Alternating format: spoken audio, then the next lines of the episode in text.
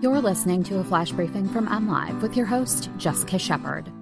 This is Michigan News from MLive for Monday, December 21st, and I'm Jessica Shepard. Michigan lawmakers approve a $465 million coronavirus response plan. University of Michigan students who return to campus this winter are required to get weekly COVID tests. And in a surprise move, the Detroit Lions fire special teams coordinator Brayden Coombs. Michigan lawmakers finalized a $465 million plan to fund aid for workers and businesses, COVID 19 vaccine distribution, and other pandemic response measures Monday, forwarding the plan to Governor Gretchen Whitmer for final review. The Michigan House voted 97 to 5 to rubber stamp the spending plan passed out to the Senate last Friday that uses a mix of state and federal dollars to provide direct aid to certain unemployed workers and hard hit businesses, as well as pandemic response efforts in the state health department and healthcare industry.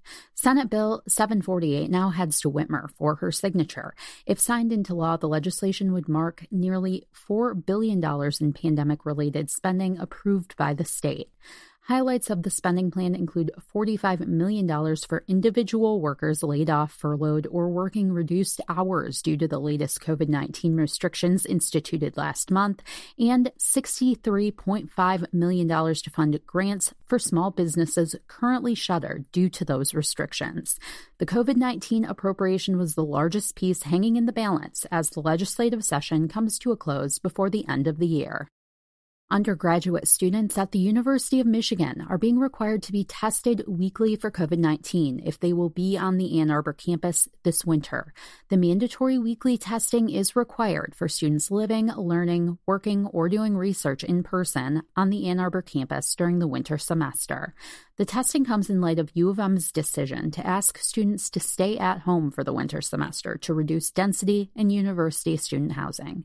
The university's winter COVID 19 testing plans also require a negative COVID 19 test from all residence hall residents prior to moving in. Students returning to campus in the winter will encounter a strict, no tolerance approach to enforcing COVID 19 related policies. Depending on the violation, penalties will include automatic probation, university housing contract termination, and removing university recognition from student organizations hosting or participating in social gatherings. In a surprise move, the Detroit Lions have fired special teams coordinator Brayden Coombs just one day after their 46 25 loss in Tennessee. The decision was building for some time over cultural differences, and Coombs' decision to call a fake punt without interim head coach Darrell Bevell's knowledge or approval sealed his exit, according to a team source.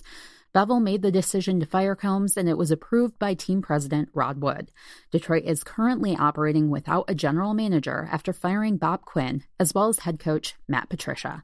Coombs was hired this season and was considered to be one of the few good decisions of the Patricia era.